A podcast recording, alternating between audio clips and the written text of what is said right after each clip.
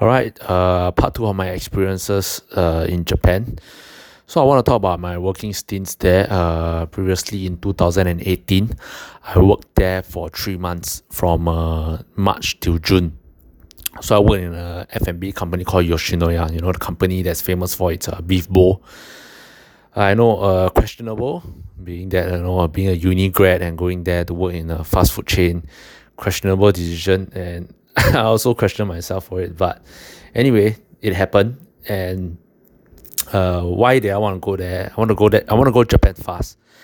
And you know, F&B companies are not very selective about their candidates. They have uh, relatively low standards. And at a point of time, it was either being an English teacher under the JET program, where I run the risk of uh, you know being allocated to a super rural area of Japan to teach the kids there and you know the rural parts of Japan is really very rural. There is nothing there. There is like maybe the bus comes twice a day. That's it.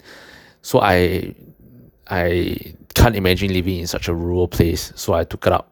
So I took up the Yoshinoya job instead to to uh you know work and stay in uh, Tokyo. So yeah, city area, city area.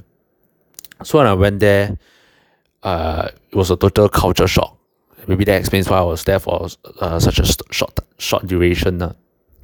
So moving to a new country, there comes certain uh, things that you have to do lah. For example, setting up your bank account, uh, you know, getting housing, get, uh, getting a new phone, new line. Yeah, so uh, I think housing was uh, pretty inconvenient. Uh, whoever said that Japan was convenient, uh, you need to pay money lah. You need to pay money. Uh, so for me, it was quite inconvenient. To a nearest station, I had to walk 15 minutes, and from that station down to my, where I worked, I need to take uh, an hour and 20 minutes of a train ride lah. Train ride. So yeah, it was pretty inconvenient. Um, and uh, when I set up bank account, I was shocked because I had to pre-made a, a seal with my name on it. Then they don't accept signatures like you know I don't know modern countries uh, you have to just use a pen and sign on it. They don't accept that. You have to use a, a they call it hanko uh, with a seal and then you chop on it. It sounds pretty ancient uh, like Edo period but yeah that's their practice there. And uh, they don't use uh, electronic payments. It's still stuck in uh, uh, uh, either cash or credit card. So I had a bit of adapting to do lah but the biggest culture shock uh, was the working culture. Like wow, I can totally imagine why people don't wanna don't wanna work there. I mean, why foreigners don't wanna work there. Look, I get it, man. Like the Japan, right? They are finally realizing that they have too many old people. The young people cannot support old people. They want to open up to foreigners. I get it, but the culture there is just so oppressive. Uh, really, I mean, Japan is trying to open up. Like you know, I recently on Netflix I saw two dramas, two Japanese dramas, and both of them are gay team. Like the main characters, they are gays, and it was it was shock. But anyway, uh, back to working culture there. I think, uh, when I went there, you know, you can't use your phone at all during working hours. Like strictly no phones, even if it's like googling for, uh, work related, uh, questions, work related topics. You can't use your phone at all and I remember on the first day, the nyusha shiki, which is like their welcome, like sort of kangei kai, like, it's like their orientation for the first day, the orientation for newcomers, right? I was using my phone searching, uh, using, doing translation for some Japanese words that I don't understand. And there was this super nerdy guy, super nice guy, that was sitting next to me and he told me, hey, Yuan San, that was my name, Yuan San, call it Dame and he was, telling me no phones.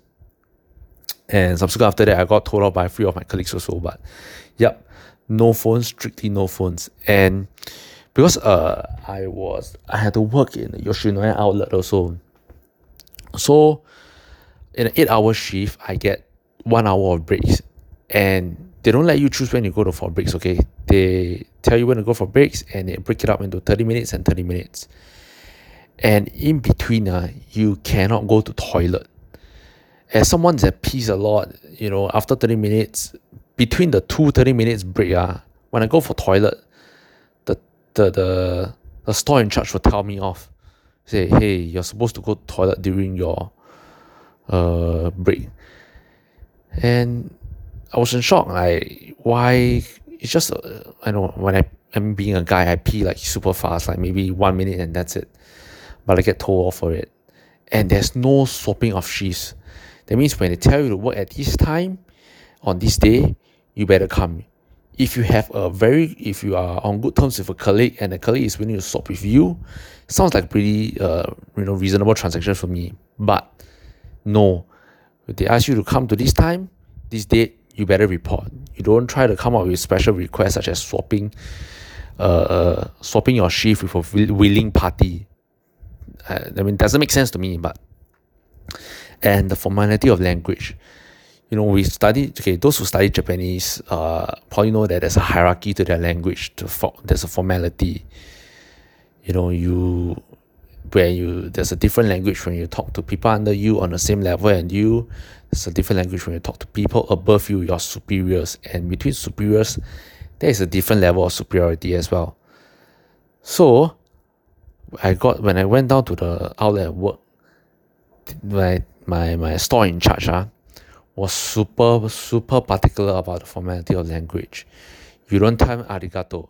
You say arigato gozaimasu and you cannot and if you don't pronounce it properly, like okay, like for example arigato. Say arigato in the tone, if it sounds too casual, he will tell you off. If the if you don't pronounce it properly, he will tell you off. And it's just very oppressive culture. And you know, when I went there, uh, okay, I was an April intake. So there was like 50% Japanese and 50% foreigners. And they all the Japanese always stick to themselves. They don't talk among for they don't, you know, gel with the foreigners. And foreigners we keep to ourselves. So there's always a clear line. There is uh it's not like they are very welcoming to foreigners. Probably because of the different values when it comes to work. La they are I mean I respect them for it. They are so hardworking. They are their work ethic is just commendable. But you know sometimes uh you need to have a different perspective to work.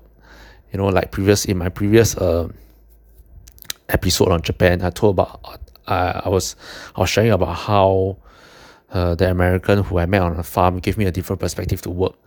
So yeah, maybe they can incorporate a bit of that into work. Uh, yeah sometimes work is not just all about work sometimes works you know require you to lay back you know gel a bit with your colleagues get to know them better so yeah i mean japan i think uh, the working culture is still very uh, unwelcoming to foreigners. And i think a kind of change if they want to improve their economy and you know open up.